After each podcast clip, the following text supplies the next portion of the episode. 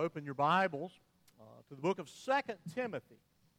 Uh, way back toward the back of your uh, Bible, after Galatians, Ephesians, Philippians, Colossians, and 1st and 2nd uh, Thessalonians, you get back uh, to Timothy. Uh, Paul's second letter to Timothy. We're going to begin reading in verse 14 and read through verse 19. Again, 2 Timothy chapter 2 and we're going to begin in verse 14 in just a moment. One of the things that I have desired since before my commitment to, I guess you would call it vocational ministry, is I wanted to be, or want to be, an encourager. And uh, a dear friend of mine who's with the Lord now uh, came into Summerville. He was a banker, bank president, and he had the reputation for being the hatchet man of the company. He was as hard boiled as you could be. I can remember as a young businessman thinking, I'm going to drag you across that desk and I'm going to stomp you right here.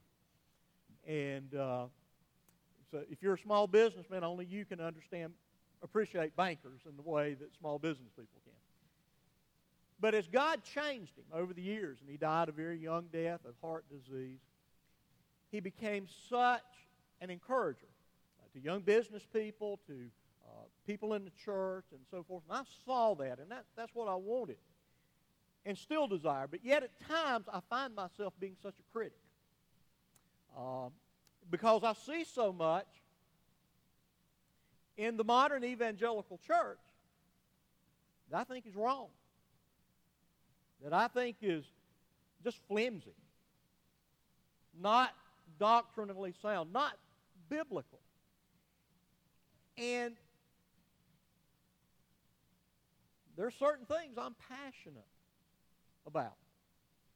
Uh, this, this seems to be the season of uh, pick on dad at my house. I, brought my son over and his wife a while back, cooked him a steak. And then they set on making fun of the way I pronounce certain words. I mean, I'm from Summerville, Georgia. My gosh, you know, you get over it. And uh, then yesterday, uh, we found out my son-in-law was going to coach his son in soccer. And so Katie proceeded to show them how I coached them in sh- soccer uh, complete with throwing the cap on the ground and kicking it and stomping and waving my arms and hooping and hollering. The things that I get passionate about, I care. I, I come by it honestly. My dad could be pretty easygoing around the house. But man, a switch went off when we got on the job. Remember, he was a building contractor. And I mean, you know, it was do it right. Uh, even his hobbies, like, you know, he, we raised cattle. And man, you start to nail a staple into a fence post, and you know, hey, that, that wire's not tight enough. And on and on it goes. So I guess I come by it honestly. In that I believe the truth is absolutely essential for the existence and the, and the perseverance of the Christian and, and uh, the, the, the witness and the survival of the church. And I see so much being done in the modern church to absolutely just discount foundational truth. And so I thought we would go back and just look at a passage uh, written to uh, at least a young pastoral associate of the Apostle Paul and talking about the importance of Scripture and simply Get it right. I mentioned going down to speak to the children the other day. I want it to be understandable and engaging. You know, at some level, you do have to keep their interest. But most important, the fundamental issue is it the truth? Is, is it bedrock consistent with the written testimony that God has given us from Genesis to Revelation? If it's not, it doesn't matter how well I engaged them, how entertaining I was, even if, it, even if they remember what I said. It doesn't matter at the end of the day. It's not true. And So if you would read with me, if we look at this, I think, timely admonition, not just to pastors, but to the church of the living God, that we would rightly divide this word, this sure word, this inspired, inerrant, and infallible word given to us for our good by God Himself. Again, verse 14, Paul wrote, Remind them of these things and charge them before God not to quarrel about words, which does no good, but only ruins the hearers. Do your best to present yourself to God as one approved, a worker who has no need to be ashamed, rightly handling the word of truth. But avoid irreverent, irreverent babble, for it would lead people into more and more ungodliness, and their talk will spread like gangrene. Among them are Hymenaeus and Philetus, who have swerved from the truth, saying that the resurrection has already happened. They are upsetting the faith of some but God's firm foundation stands bearing the seal. The Lord knows those who are his. And let everyone who names the name of the Lord depart from iniquity. If you would pray with me. Father, we thank you for your word. I pray for the illuminating work of your Spirit to help us to understand and to apply these things. They're crucial, they're important. They're necessary for our own health. They're necessary for our very survival. Lord, we ask these things in Jesus' name. Amen. There are certain times of the year that I begin to struggle a bit with my uh, throat. And you'll notice a lot of times I come into the sanctuary with a bottle of water. Just happened to look down a moment ago and this bottle of water has on it a future full of possibilities starts by drinking pure quality water. Uh, pretty good ad. But here's the thing if you would know the, God, the power of God in your life, now, would anybody here just like to say, Tim, I don't care about the power of God. I, I don't need it, and I don't want it. Then bless your heart. But I doubt anybody. I want the power of God in my life. I want to know something that transcends this fallen world. I want something that will give me a measure of hope in a world that is hopeless. I don't know how pure this water really is, but I know how pure this testimony is. And that is what we have from God to sustain our lives. Tragically, we find so many taking this word and trying to dress it up, sweeten it up, pretty it up. And again, Scripture is a roaring lion. Just turn the roaring lion loose and let Him do His work in our lives. Okay, let's look at this. Again, Paul writes to this young man, Timothy, who has been left in Ephesus, a place Paul uh, ministered, pastored for, I guess, about three years. And he's concerned because even at this early age, the church is being assaulted by false teachers. Not from, with, from outside the church, they're inside the church. And, and, and they're leading people astray. And they are a threat to the they're a threat to the unbeliever that they would not hear the truth of Jesus Christ crucified and raised from the dead, that they wouldn't be saved. And again, those that are actually saved be so compromised that they are absolutely useless to the kingdom of God in this world. And so Paul is concerned as he writes these things. And there, beginning in verse 14, he gives what I call a timeless reminder Remind them. Who's the them? Remind these faithful men that you're enlisting and entrusting with the truth, that they will know the truth. You first got to know it, and you're not going to know it unless you apply yourself to the study. I believe some of the translations even say, study to show yourself approved, if, if I remember correctly.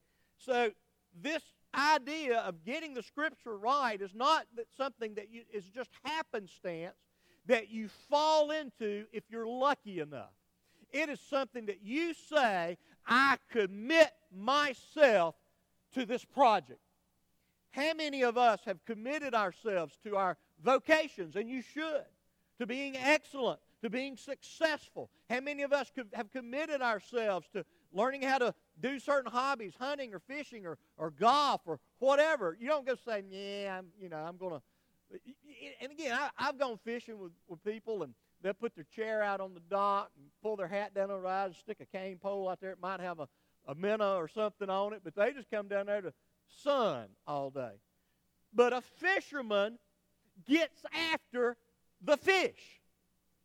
And yet we approach the Christian life like, well, you know, I've got a Bible somewhere. And I'll be at church if it's convenient.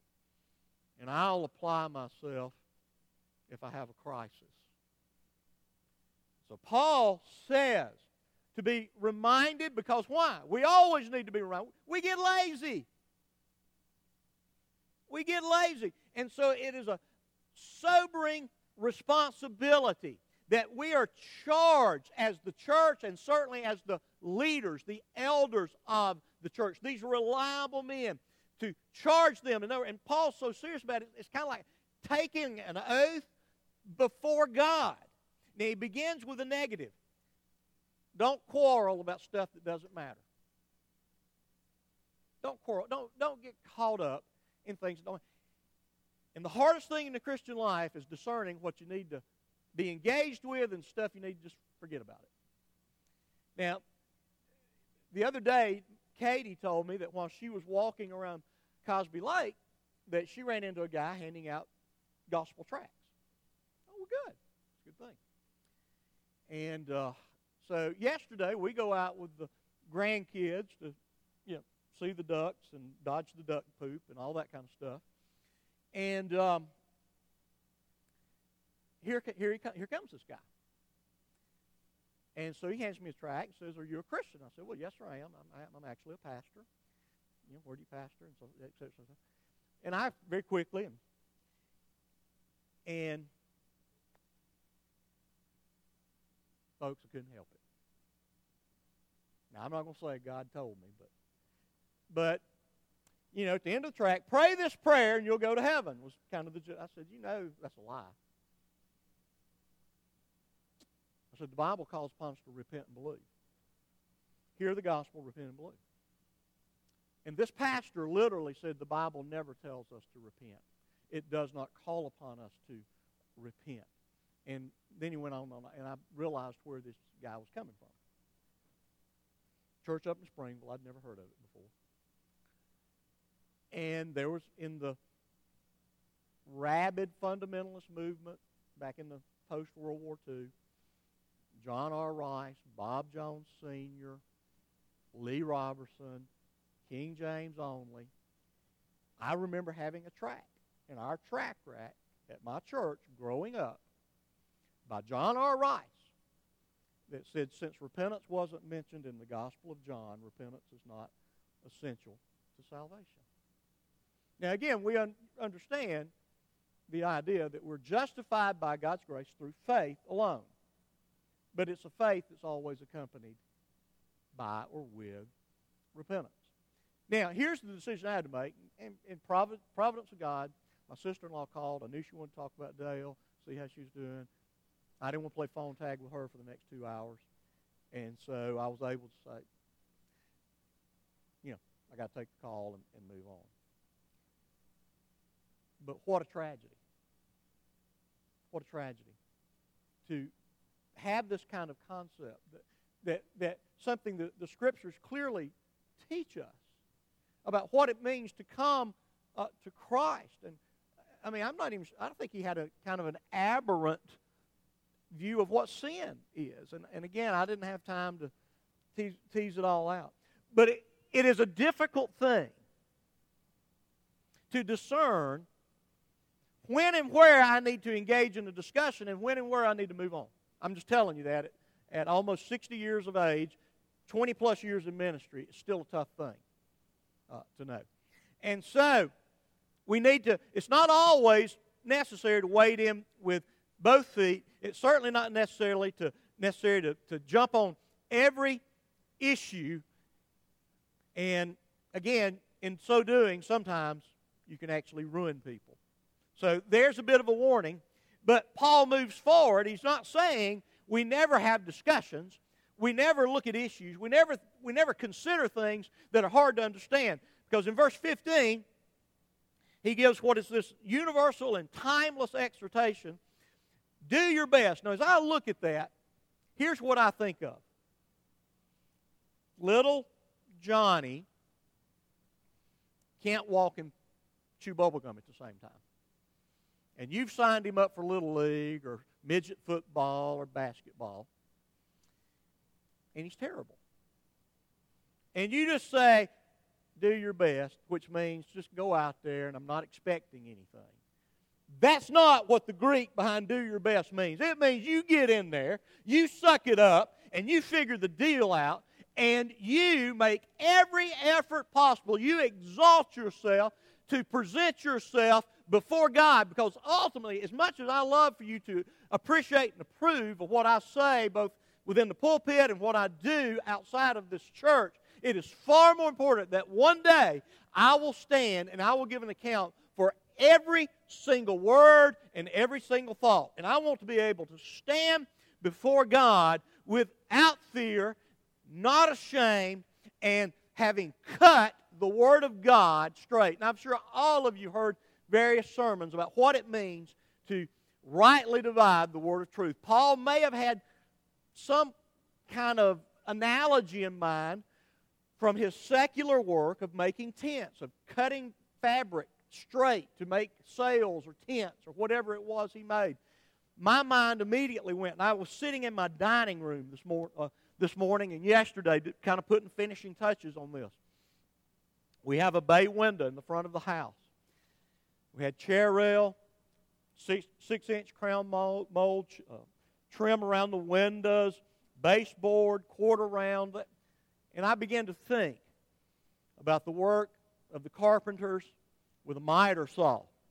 And they're cutting those various angles to make that room, make that trim fit together so that it looked good and it looked finished. And so that requires an immense amount of intelligence, believe it or not, to get those, to stand at that saw and figure out which way do I, Mike, you know what I'm talking about? You got to swing that saw and make those 45s and those 30s and those beveled edges. You got to make them fit. You got to cut it correctly to make it a finished work that you would be proud of. And so it takes great effort to take this whole Bible and make it, when you do a sermon, a room, that it looks finished and it is consistent with everything that the Bible says. Not just taking text out of context and twisting and you know relating to you my pet peeves, of which I have many. I got a whole bunch of things that tick me off. But to make sure that the Word of God is a consistent testimony of Jesus Christ from Genesis to Revelation. And so our charge is to rightly divide. And very simply, that means get it right. And I've told you this before. But essentially, there's really one meaning to every text of Scripture. So anytime you hear somebody say, this is what it means to me, blah, blah, blah, blah, blah, blah, blah, blah, blah, blah, blah, blah, blah, blah, blah, blah, blah, blah, blah, because it doesn't matter what it means to you. It means what it matters what it means to God. Now, what we say sometimes is this is what it means to me, and what we mean is this is how it applies. And there are thousands of ways the scriptures apply in our lives. Okay?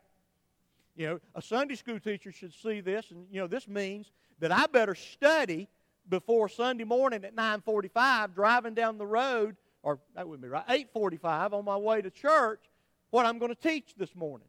That start Sunday afternoon, Sunday night, or at the latest Monday morning, thinking about what you're going to teach that following Sunday. And be sure you're telling the truth.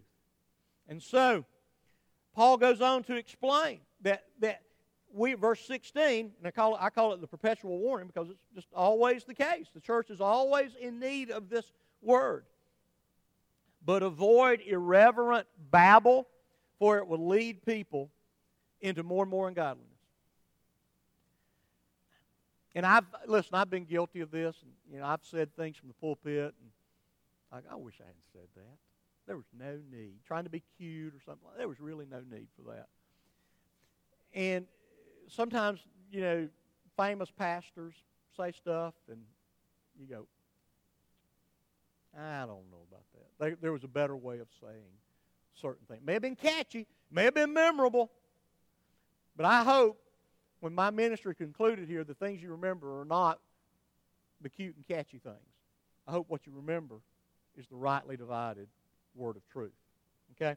And so Paul tells us that we're not to get caught up in, th- in error because it will lead people down the trail to destruction. And he compares it to, to gangrene. Now, I don't know if you've seen gangrene. I have seen. In fact, my grandfather, who was a diabetic, stubbed his toe when I was five years old. And I still remember the, his foot, his toe turning blue, his toenail falling off, his foot turning blue, and it running up his leg till they amputated his leg and it killed him. And I've seen it a number of times as a pastor visiting people in the hospital in which the gangrene spreads. And it'll kill you. And unbiblical doctrine is worse than physical gangrene, as bad as it is. And so, avoid that junk. And again, so much of what's popular in the church today is this whimsical kind of, you know, this is what God told me, and now I'm telling you stuff. Some of the very popular teachers and preachers are well invested in that. And so Paul warns us about these names uh, two, and they were probably leaders in the church that were already taking the church down the dangerous trails of weak and false doctrine. Again, specifically, that the resurrection had already happened. And again, uh, uh, it's hard to know exactly what they had in mind by that, but obviously it was patently false. And again, they were causing people to have trouble. They were, they were upsetting the faith of some. Some were unsettled and, and, and not knowing what to think of that. And, and it causes them to be weak, and it causes them to have doubts, and it causes them to have unnecessary fears. I've, I've told you this before. Within my extended family, there are those that I think have a very ab- aberrant understanding of the reality of life in a fallen world. And evidently, they think if they had had enough faith, Dale would be healed. Evidently, they have other thoughts that are unhealthy. Uh, we had friends over the other night, and one group, I've said this many times, one group came in and told their son who died of a brain tumor at 10 years old, if you had enough faith, your son would be healed. In fact, they didn't say would be, says he is healed if you had enough faith. Now, how would you feel about that stuff? That, if, if, that is very unsettling. That is so spiritually destructive. And i have told you before, having a biblical understanding of what's going on doesn't fix it. But it's far better than the idea that because of my lack of faith, my wife is suffering. That this is what God has ordained for our lives in a fallen world. Why not us? And how many of you can say the same thing? as you go through the challenges of life. And so, this rootless, foundationalist gobbledygook that has no, it only has the, the barest point of contact with the Word of God will destroy your life. And of course, Paul says this, and, and I sometimes I have to rest in this. God will sort it out. God will sort it out in the end. I'm not the sorter. I mean, there are p- plenty of people that stand smiling before large television and church audiences and have better hair than me and wear nice suits and all this. I don't know if they're saved or not. I have my doubts based on what they say. If the gospel they proclaim is the gospel they're basing their salvation on, they're not. But God will sort it out. I don't have to. But again, Paul's timeless admonition to the church is that it's always dangerous. The church, it's always open season on the church. There's always that from within that will devastate the church. There's always that from the outside that seeks to want to compromise the church. And the church seems ever willing to embrace any and all things. Now, one of the th- I think I mentioned this Wednesday night. I don't want to discourage you. I want to encourage you to study your Bible. And many times I'll say, well, you know, that's just the straightforward meaning. That's just the simple truth of what it means. And, and it's staring there, you there in the face, and it's not hard. But at the same time, what?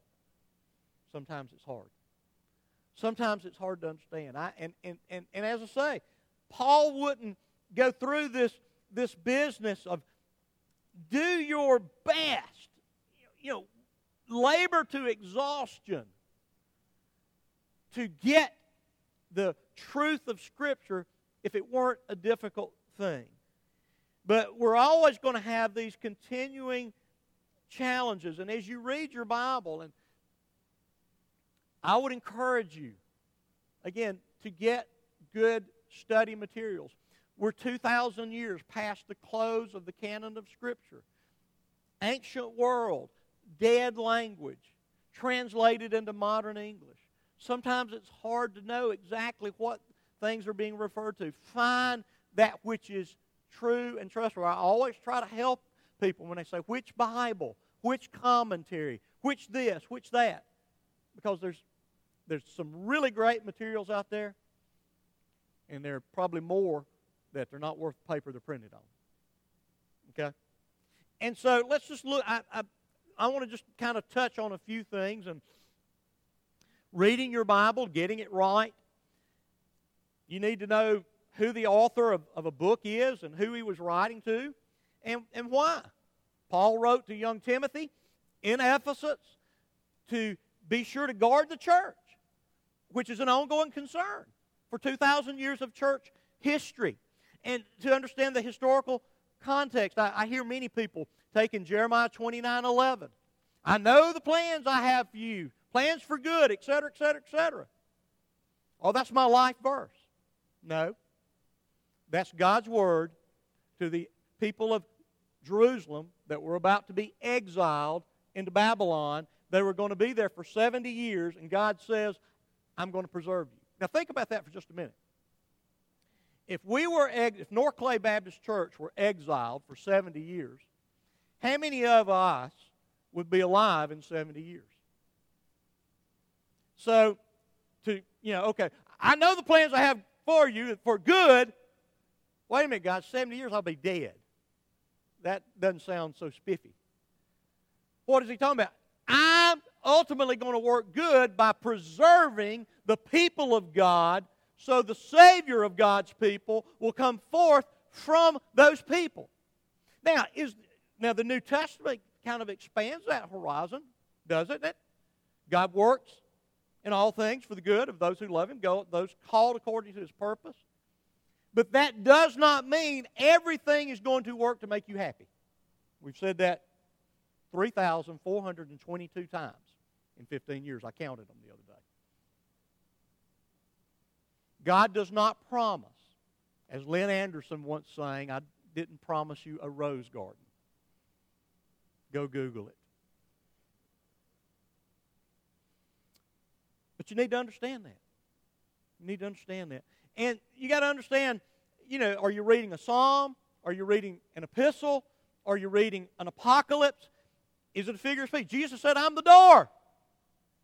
That doesn't mean that Gary Rush is going to be inserting him into a door frame somewhere. It's a metaphor.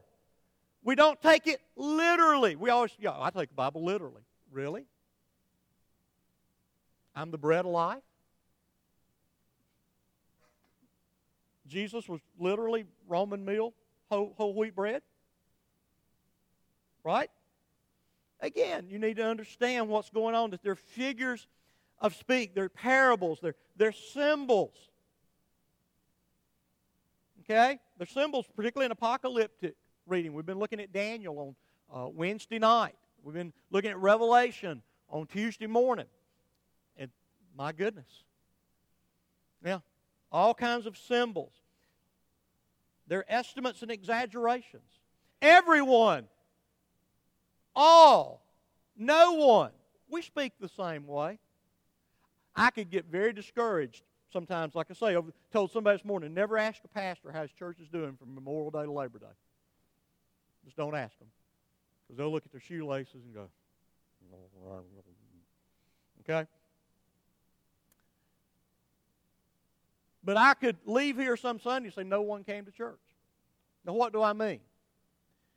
Out of the 400 and something people on our church roll, only a small minority chose to show up.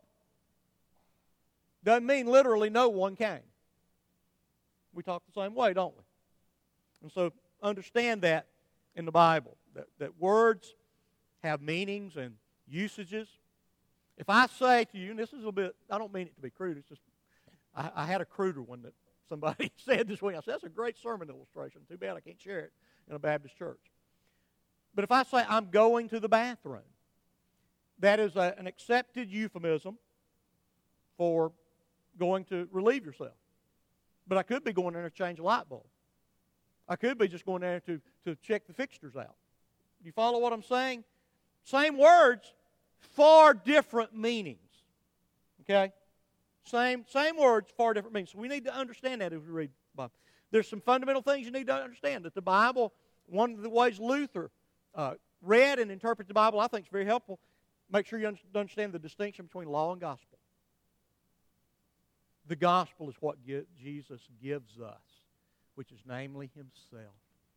The law is what God demands. And if you ever think that you will stand before God on the basis of your performance of anything that God demands, even doing your best to present yourself, if I think that I'm going to stand before God on the basis of really working hard to get it right, and God's going to say, That's out of boy, Tim, I will go straight to hell. I'm depending on Jesus Christ. I'm depending on the gospel. The law simply indicts me to the place that I know I need a Savior, and His name is Jesus, and He's revealed to me in the gospel. You, let me tell you something. There are eternal consequences for mixing law and gospel. You keep them distinct. Old and New Covenant. Much of the error that, that is in the church today is they take the promises made to a theocratic, historical kingdom called Israel that God would give them. God did say, I will give you great temporal blessings. You'll have a wonderful political system. You'll have a wonderful economic system. You'll have a wonderful military. You will be successful. You will be healthy. But that was to those unique people at that time, and it does not carry forward into the new covenant. So, when you go to Isaiah 53, as countless churches do, by his stripes you are healed, which means that God promises to his people temporal prosperity and healing. It's a lie. It is not rightly dividing the word of truth. You are healed of your greatest malady, namely your sin. And there are churches that are filled with countless people because they think, and just because, you know, I've told you before, sometimes prosperity is a curse. It really is in a number of different ways, but one of them is I'm doing well, everybody's happy. I need a little churchy church. So I go, and since I'm doing well, and God, by stripes, I'm blessed, then it's all good. And they're lulled. The, the same way my parents' generation's racism and other types of prejudice and greed was ingrained in them by preachers that wanted to talk about their teenagers wanting to go to the dance on Friday night and drinking and smoking. This is the same thing that they allow people that are living lives of greed and even lives that are characterized by dishonesty to be affirmed in their sin by preaching that junk, and it's to their own demise. Spreads like gangrene. We see these tremendous buildings that house people every Sunday that are filled to the brim, and they're being told that God wants you to have your best life now and all that stuff. And it spreads, it works. It really does. So, sort those things out. We have so many challenges. And I mean this, you know, I went off a couple of weeks ago on the, the, uh, the healing um, revival or whatever they called it down, down the road here. And, but it's something to think about. The Bible really doesn't tell us specifically that those things ended. Did they or did they not? Something you need to study your Bible. Either they did or they didn't. And there's godly people on both sides. Now, again, what I see on television and what I hear about is a bunch of charlatans and a bunch of con men. Okay? That are fleecing people. But something to think about. Tongues. I'm not, I don't speak in tongues. I have my views. Again, I, you know, if a German shows up and you can go up and I don't know. You know, if you talk German when it's appropriate, I'd say you can speak in tongues. If you go up, you know, I probably won't be too impressed. Don't know to do much good. Oh, who are those idiots that go to that church? But there's a lot of questions. I already mentioned temporal provision and the ongoing problems of liberalism and subjectivism and relativism. You're not the star of every Bible story. You need to get over it. You know, I'm not going out with my five smooth stones to slay my giants. I've got the stone of faith. I've got the stone of courage. I've got the stone of integrity. I've got the, the stone of, I don't know what. But anyway, not the meaning of the text. Not the meaning of the text. You know, God's not going to send his ark. You're not Noah. Okay? He might. If I had time, I'd tell you one of my favorite jokes, but I don't have time. Okay. What about the moral revolution? My Jesus wouldn't condemn anybody. It's a lie straight from the pit of hell, and it smells like smoke. Okay? I've told you this a number of times before. You can go back and you can Google it. In fact, you can pull up 1925 Baptist Faith Message, 1963 Baptist Faith Message, 2000 Baptist Faith Message. Right there in a column. You can compare them. 1963. Jesus is the criteria by which the inter- Scripture should be interpreted. It was put in there to keep the pluralists from making inroads into the Southern Baptist Convention, that there were other ways to heaven other than Jesus Christ. It became, and I heard it in the church growing up, that, again, this Jesus wouldn't have done this or that. I project my own sentimental biases upon Jesus, and therefore I can say he would or wouldn't do X, Y, or Z. That was changed. The purpose of the Bible is to reveal Jesus Christ as singularly, exclusively, I'm not quoting, but singularly exclusively the Savior of the world. Okay? And so the idea that Jesus is okay with any way you want to live, just so you like it, is a lie. And anybody that's telling you that is a liar, and it's placing your soul in peril, and you are in danger of hellfire if you continue to believe it.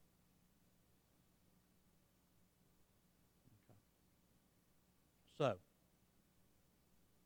what are we to do? I had a a T-shirt. Um, Tim, uh, Tim Forehand had made up for the youth, and I don't even know if I can quote it. Guys, help me. Know the truth. What was it? Know the truth. I can't remember, but anyway, the idea is know the truth, be able to speak the truth, be able to defend the truth, and you can't even begin if you don't know it, if you don't get it right. I often tell people, out of the many ways our church is flawed, including its pastor, okay? I'm just a flawed pastor. If you want to know the truth, if you want to know what the Bible says about what it speaks to, this is the right place. I, I will take a back seat to no one, to no other church. Now, if there are other things you want out of church, there are probably better places. But we will rightly divide God's Word for the good of God's people and really for the good of the entire world.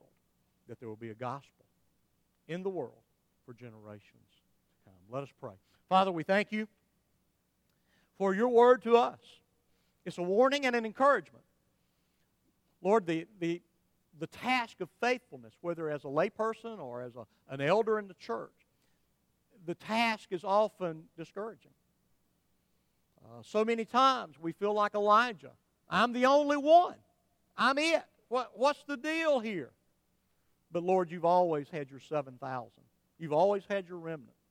And so, Lord, we, while this is a sober warning to be careful about what we believe, what we teach, what we say, it's also an encouragement that your truth, that your word will not return void. In fact, every person sitting here today is now accountable for these truths. They will stand and give an account for how they have responded to your word, as we do each and every time we come under the sound of your word, each and every time we open it to read it for ourselves. So, Lord, I pray you bless your word to our fruit, to our flourishing as your people. And we ask these things in Jesus' name. Amen.